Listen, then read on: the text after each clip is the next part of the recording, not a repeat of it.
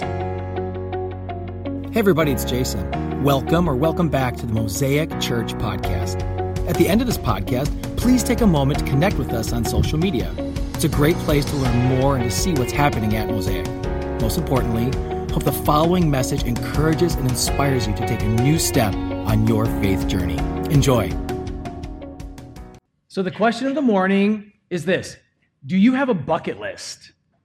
Do you have a bucket list? A bucket list, if this is a new phrase for you, uh, if you're young, like that's a boomer thing, okay? Do you have a bucket list? A bucket list is this idea that we have this list of experiences, achievements, all these things I want to have happen before I die.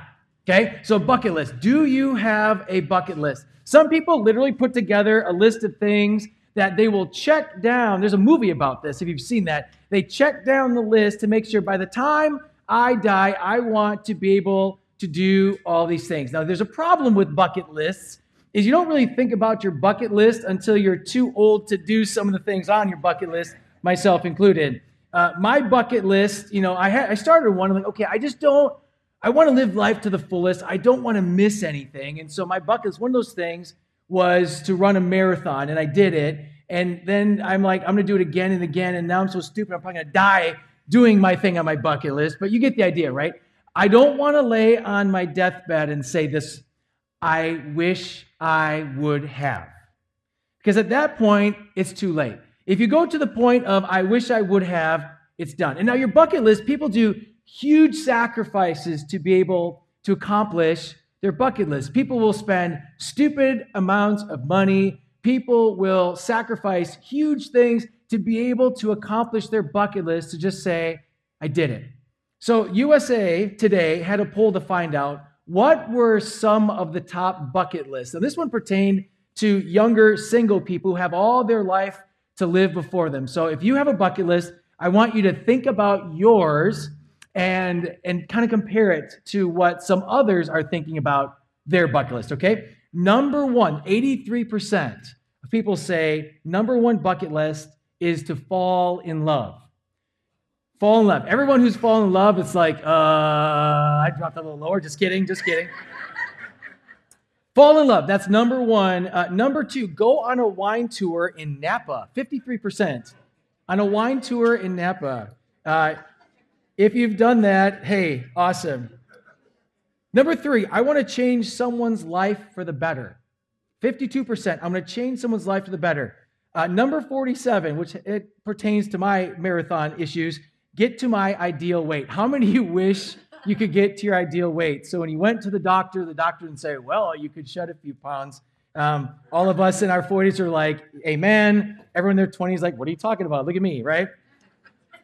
Number five, go on a safari. 45% want to go on a safari sometime in their life.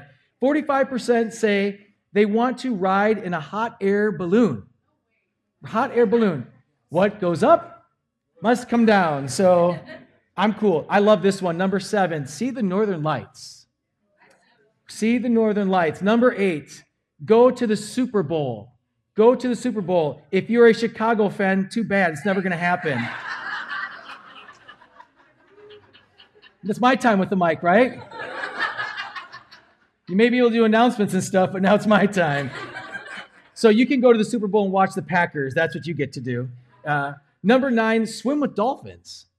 Swim with dolphins. Number 10, and this is a very typical one travel through Europe.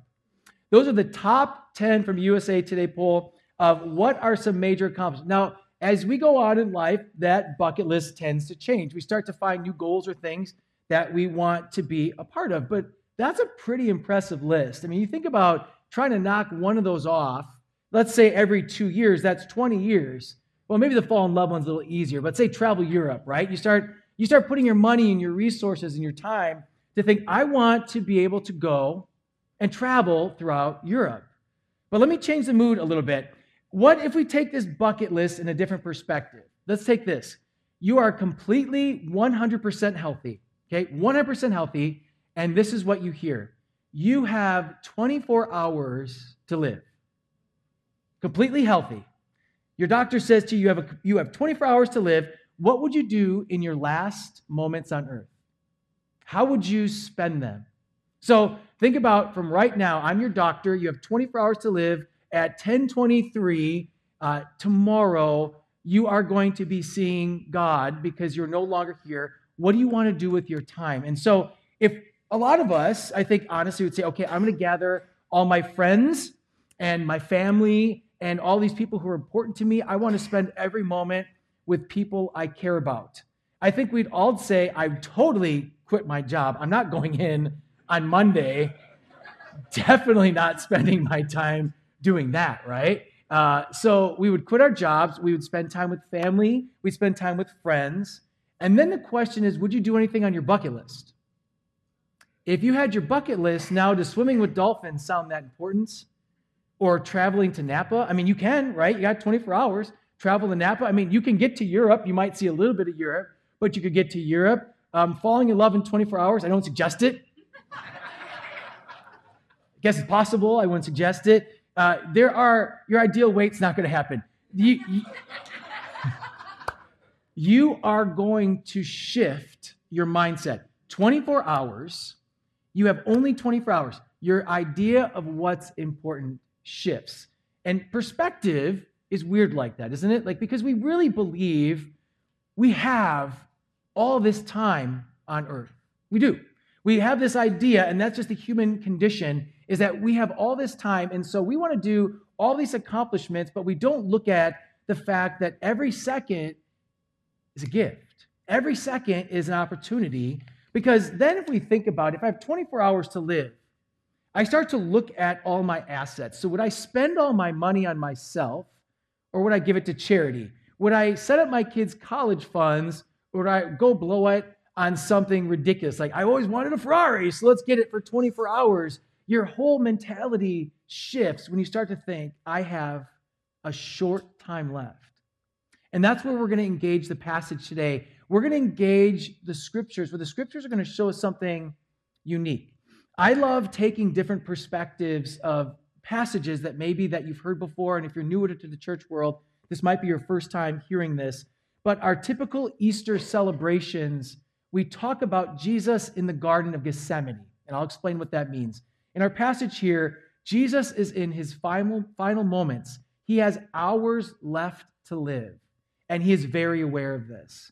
So imagine this. If you knew you had hours left to live, what would you do and how would you spend it? Jesus has hours left. And I want to unpack with you how he's about to spend it.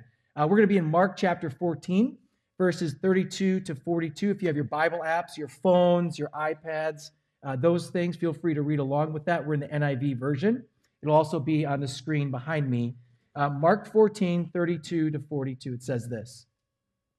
They went to a place called Gethsemane, uh, and Jesus said to his disciples, Sit here while I pray. He took Peter, James, and John along with him, and he began to be deeply distressed and troubled. My soul is overwhelmed with sorrow to the point of death, he said to them. Stay here and keep watch. Going a little further, he fell to the ground and prayed that if possible, the hour might pass from him. Abba, which means like daddy, father, he said. Everything is possible for you. Take this cup from me, yet not what I will, but what you will. Then he returned to his disciples, and he found them sleeping. Simon, he said to Peter, Are you asleep? Couldn't you keep watch for one hour? Watch and pray so that you will not fall in temptation. The spirit is willing, but the flesh is weak. Once more, he went away and prayed the same thing. When he came back, he found them sleeping because their eyes were heavy. They did not know what to say to him. What would you say? Uh, hey, Jesus, we're sleeping again, right? They didn't know what to say to him. Returning the third time, he said to them, Are you still sleeping and resting? Enough. The hour has come. Look, the Son of Man is delivered into the hands of sinners. Rise, let us go. Here comes my betrayer. And as we keep reading, that's the time when Judas, one of his disciples, comes in with the soldiers and the passion has begun. So we begin our passage with Jesus heading in Gethsemane. Uh, Gethsemane. This was outside the city of Jerusalem. Jerusalem is the capital of Israel. Everybody is in the area for uh, the feast. They're there for Passover. Uh, Passover is a Jewish feast that was celebrated when we have the Last Supper. They're celebrating Passover. And this was a time when the Jewish people would celebrate when God delivered them from Egypt. Uh, for those of us who watch TV at Easter time, they always show the Ten Commandments with Charlton Heston on, I believe it's ABC. It'll be on again. You should watch it, even though it's not accurate at all. It's still awesome, an old timey movie. But uh, we see that, you know, let my people go. That is the story we're talking about. And so the Jewish people remember this story and never forget that God had passed over, the Spirit had passed over their homes if they had painted blood on the door frames of their homes. So otherwise, if they did not, all the firstborn sons were killed in there as a uh, retribution because of the evil that was happening in Egypt. So they passed over and they remember how God had saved them because the blood of the Lamb had saved them. So they celebrate this to never forget how God had saved them. And so they would have this huge, delicious Passover feast. Why they're sleeping is because they just ate this huge Passover feast. So if you go back, Jesus had just celebrated this. And at this time, uh, he says something that's absolutely shocking. So we're going to flash back. He's at the Passover and he says to his disciples, he takes bread and he breaks it at this feast and says, My body is going to be broken for you, and I want you to eat bread to remember me. And they're like, Okay. And so, you know, they're going around, right? And he takes the wine cup. He says, This is the covenant of my blood. My blood is going to be poured out for the forgiveness of sins. Drink this and remember me.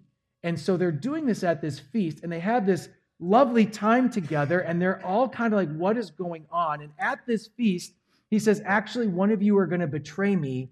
Can you imagine the drama that's starting to stir among the disciples? One of you are going to betray me. They're all pointing fingers at each other, right? And so this starts the whole process. And then so Jesus takes his disciples, Judas leaves, he takes his disciples to the Garden of Gethsemane in the final hours of his life when all of this tension is happening, and he prays. I just want to sit on that. I don't want to go past that too quickly because all of eternity is now hanging in the balance. He does not have a five step plan and how to do this better. He is not trying to figure out, well, I've only got a few hours left. Man, I really, really wish I could go see Napa. He is processing his last hours on earth where the punishment of all of humanity is about to be put onto his back. And so the tension that is rising right now with Jesus is that this is going to be heaped onto his back and he is going to take it all the wrath of God.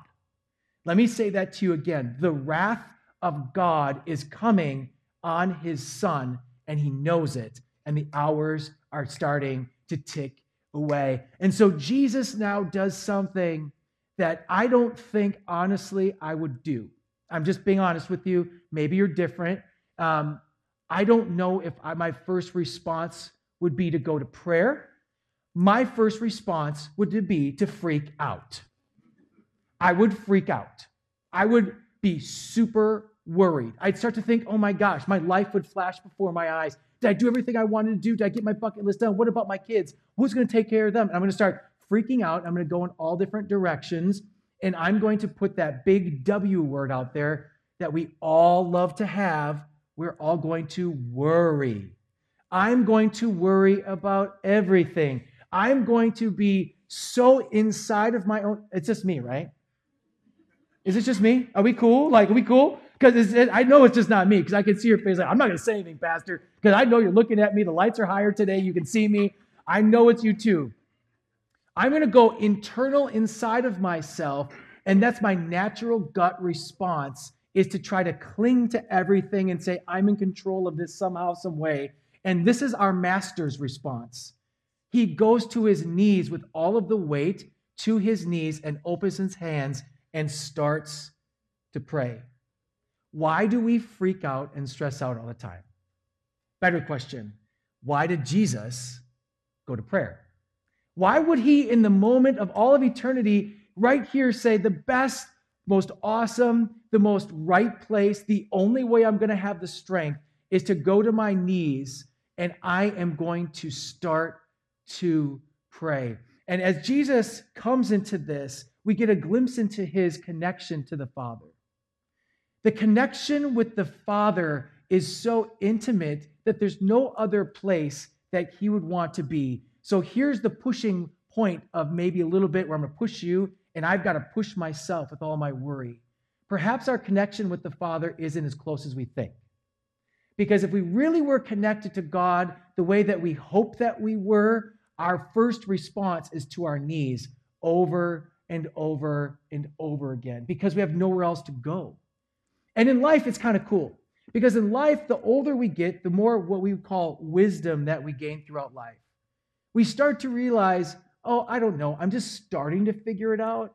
And I'm realizing I'm not in control of things. Did anybody else figure this out yet? I can't control stuff. It's a really hard lesson to learn.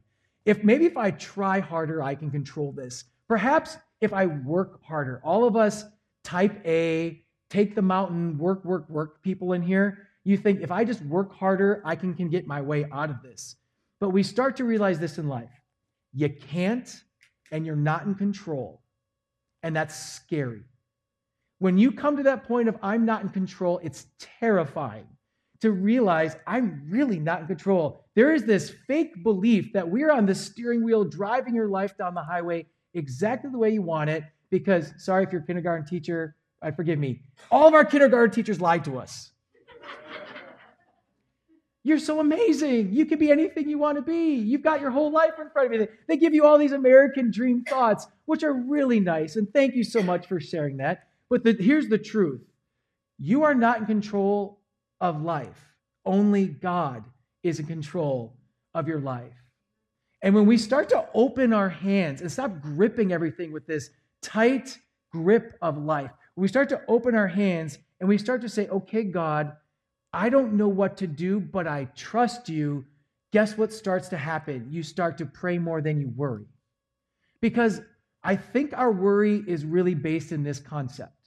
We're based in the concept of that I don't like what the outcome is going to be. I don't think Jesus liked the outcome that was coming. He was not excited to say, This is going to break me down. The weight is on me. In fact, how do we know this? He was so distressed.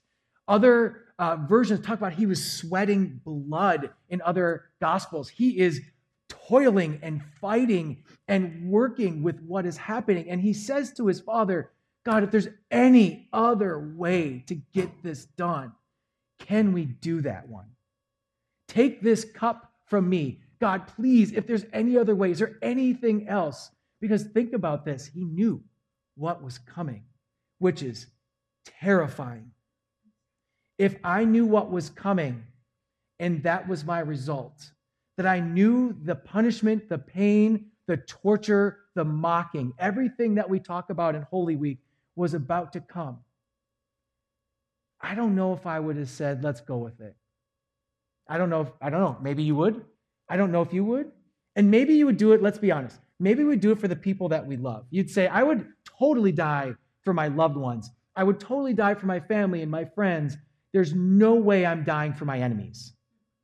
There's no way I'm dying for my knucklehead neighbor who continually lets his dog use my beautiful Scott's lawn as a restroom. There's no way I'm dying for that guy. There, I, I will die for the people I want to die for. I'm not dying for my enemies. And if you joined us last week or heard last week's message, we talked about Jesus entering in the triumphal entry and how they were laying down cloaks for him, calling him the king, and that they saw that the king was coming, but he wasn't the king that they wanted.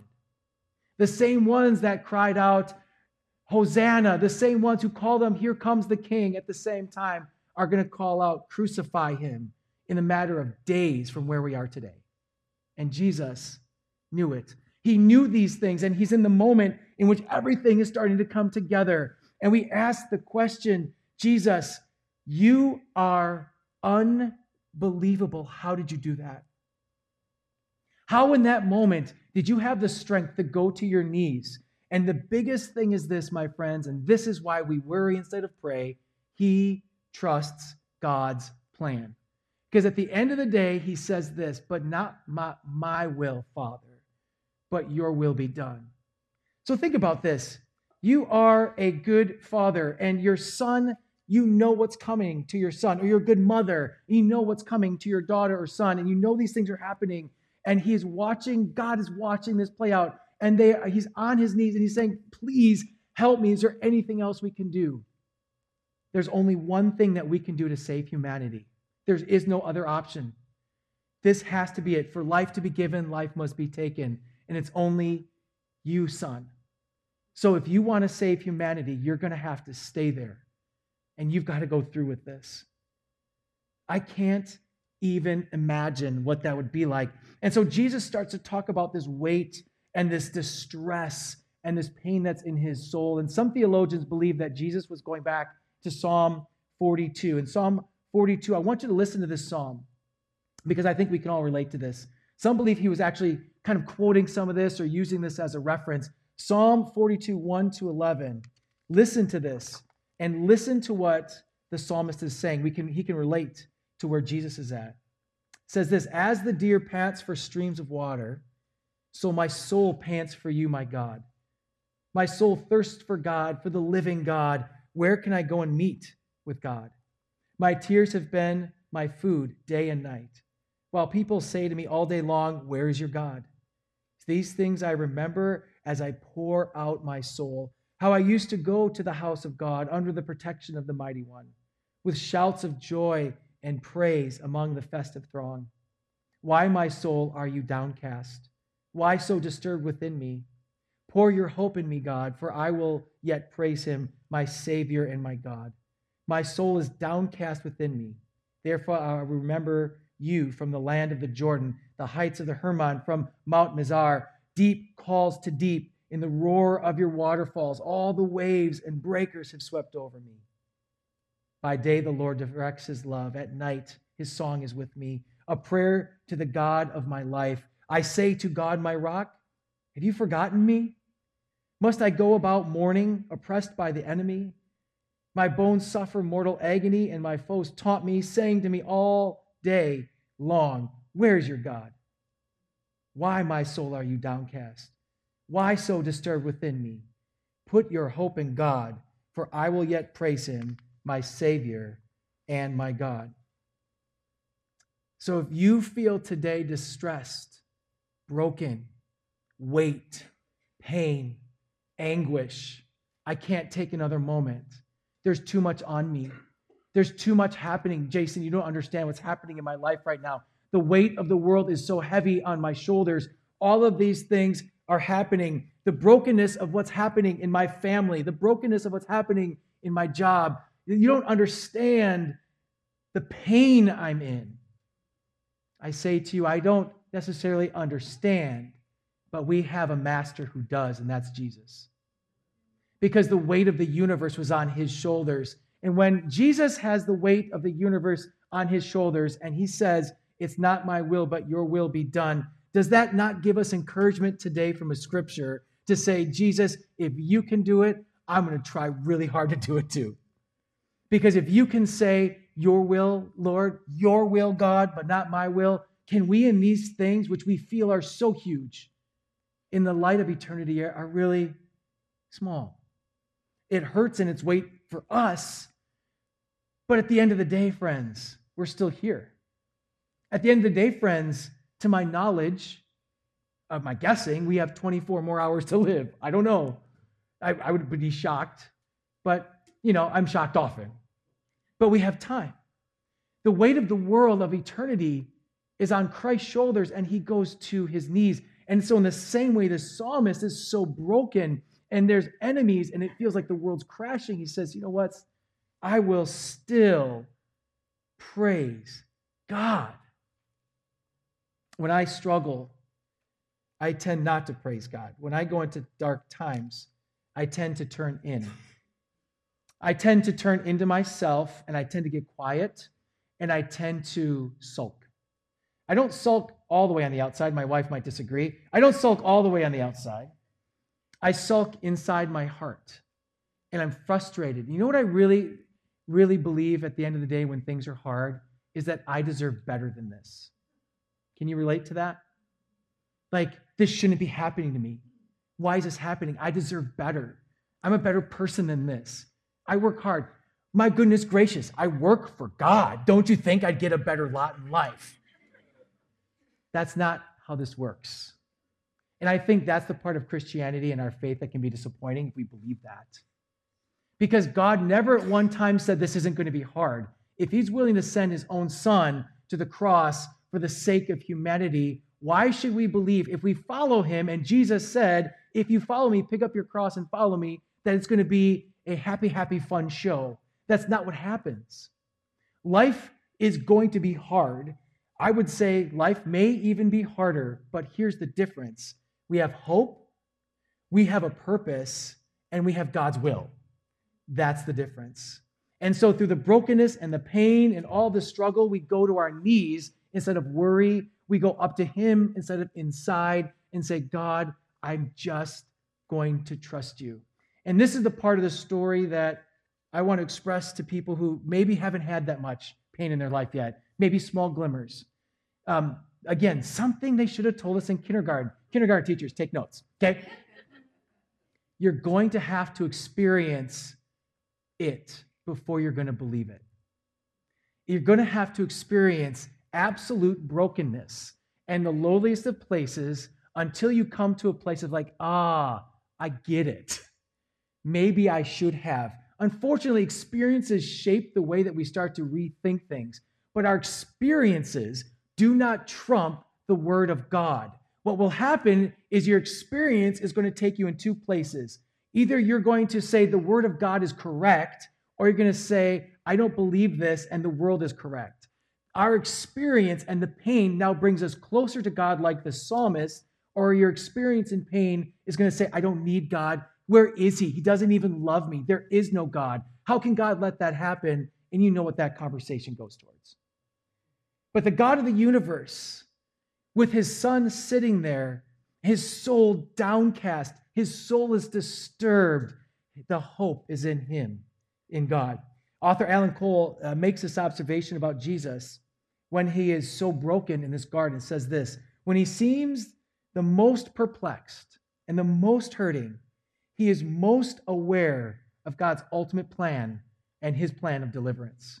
When he is at his most broken place that we see in scriptures. We don't see uh, many. We see this broken place of just broken, disturbed, downcast. We see this.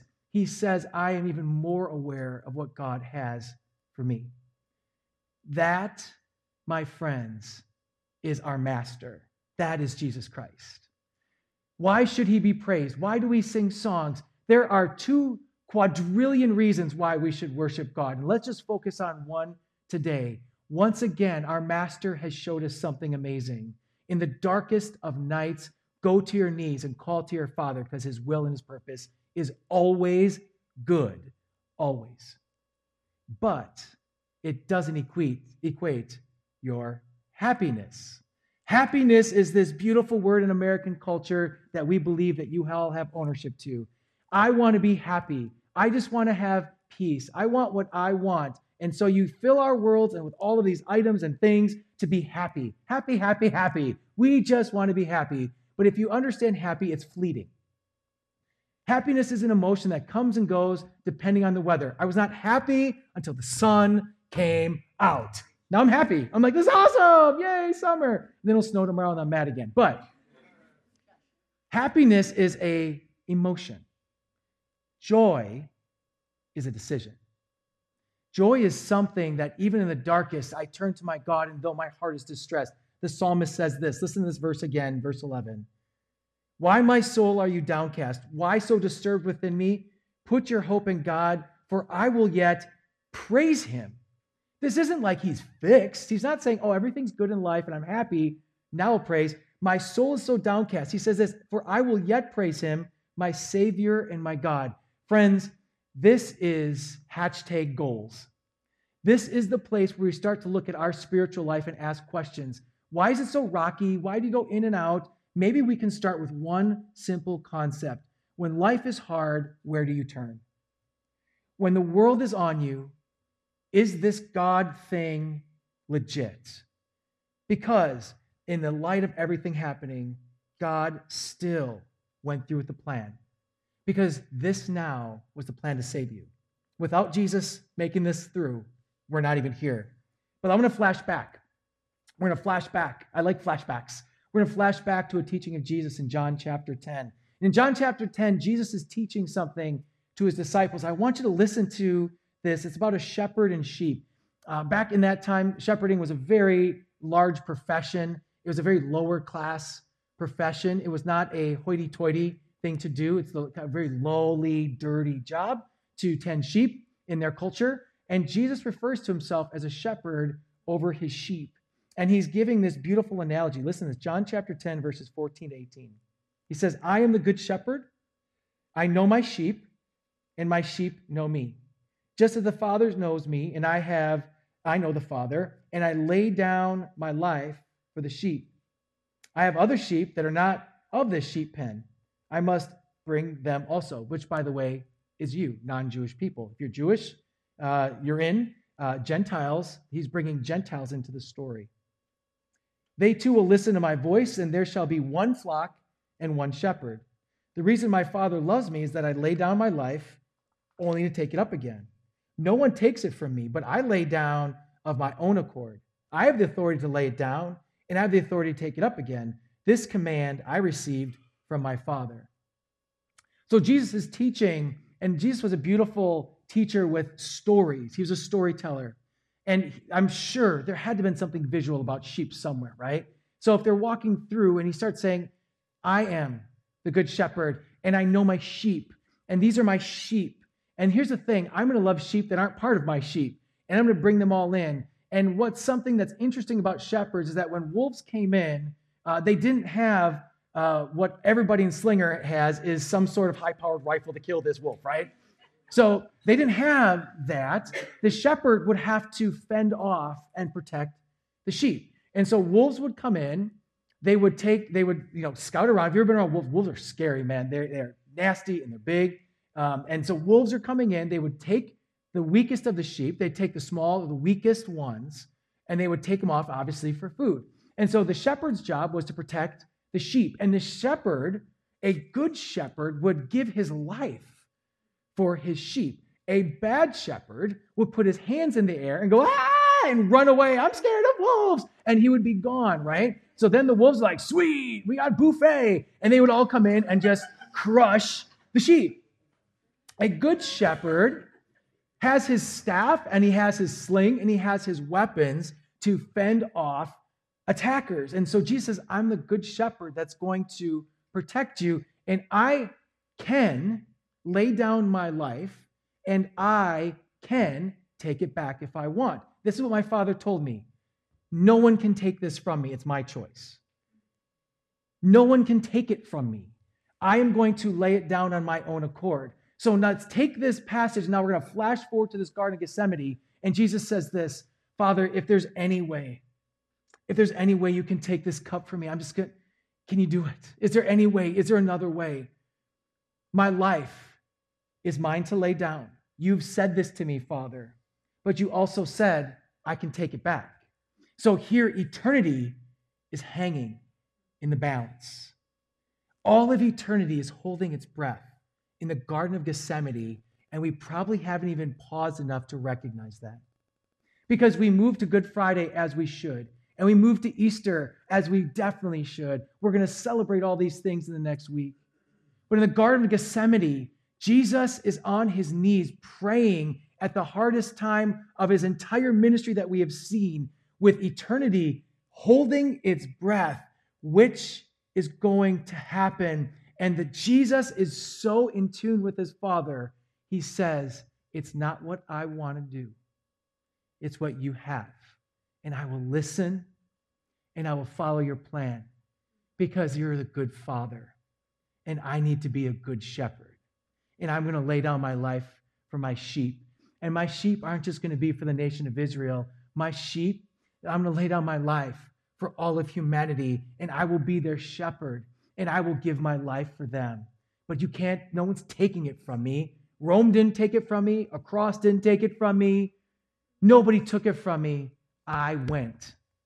I gave my life like a good shepherd would. All of eternity hanging in this moment. This is our shepherd. This is our master, and this is our God. In this garden, he calls to his disciples and he says, Guys, pray. Pray. Start praying. These are his best friends. He's got hours to live. He's in the darkest moments of his life. And he goes and he's in this prayer and he turns in the balance and he comes back and all he hears is out cold. To be fair, they had a big meal. It's a heavy meal, right? They had eaten, it's late at night, it's in a garden, it's beautiful. We'll assume the stars are out, they're sitting there and they start praying and they start to doze off. And the Lord, with urgency, comes back. What are you doing? You need to pray that you are not going to fall into temptation. It is all going down. We've talked about this. You've heard about this. Start to pray, like, okay, Jesus, we've got this. And they go back and he comes back and they don't even know what to say to him. Like, are you guys sleeping? Like, uh, no, I'm just resting my eyelids, right? Every dad in here is like, no, I'm just totally resting my eyebrows, you know, like, no, they didn't know what to say. And so he wakes them up, start to pray. And he goes back to it again. And they go down and they fall asleep again. Had they known that was Jesus' last hours, do you think they would have slept? So here's our story today, friends, because we can point at a lot of things. You know the story.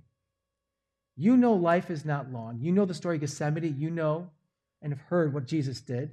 Some of you have heard and know of what Jesus did on a cross when he died for all of us and died for all of our sins. You've heard that and know that. Some of you have heard and know that on Easter we celebrate Jesus is not dead. In fact, he rose from the grave. God the Father has brought him, and now he is alive, and he is now the king. You know this. Yet, why do we sleep? In your spiritual lives, why do we sleep? When we know the answers, we know the stories, we've heard them, why do we sleep? When God is saying to you, all of your friends that you know that do not know Jesus Christ as their Savior are going to be separated from the God of love for eternity and they are going to be in hell. Why are you sleeping? Why are you afraid to share your faith? I don't want to make people think I'm weird. All of eternity is hanging in the balance, and you sleep. I sleep. I go to bed at night and I start to pray and I doze off. I'm with friends and I'm like, oh, I just don't want to say anything today. I'm off, God. Today's my off day. Do I have to do church stuff? You guys can relate to this, maybe? We know how this story, you just heard the story. And here is what I'm saying to us as a Mosaic family it's time to wake up. Good Friday is coming, but Easter is coming too. And Good Friday leads us to Easter and the resurrection of Jesus Christ is the reason why we exist today. Because in the last hours of his life, the last moments, he didn't have a bucket list, he didn't do fun things with his disciples. In the last moments of his life, eternity is in a balance. Your eternal life is in the balance. He went to pray, he went to connect with his Father in the Garden of Gethsemane.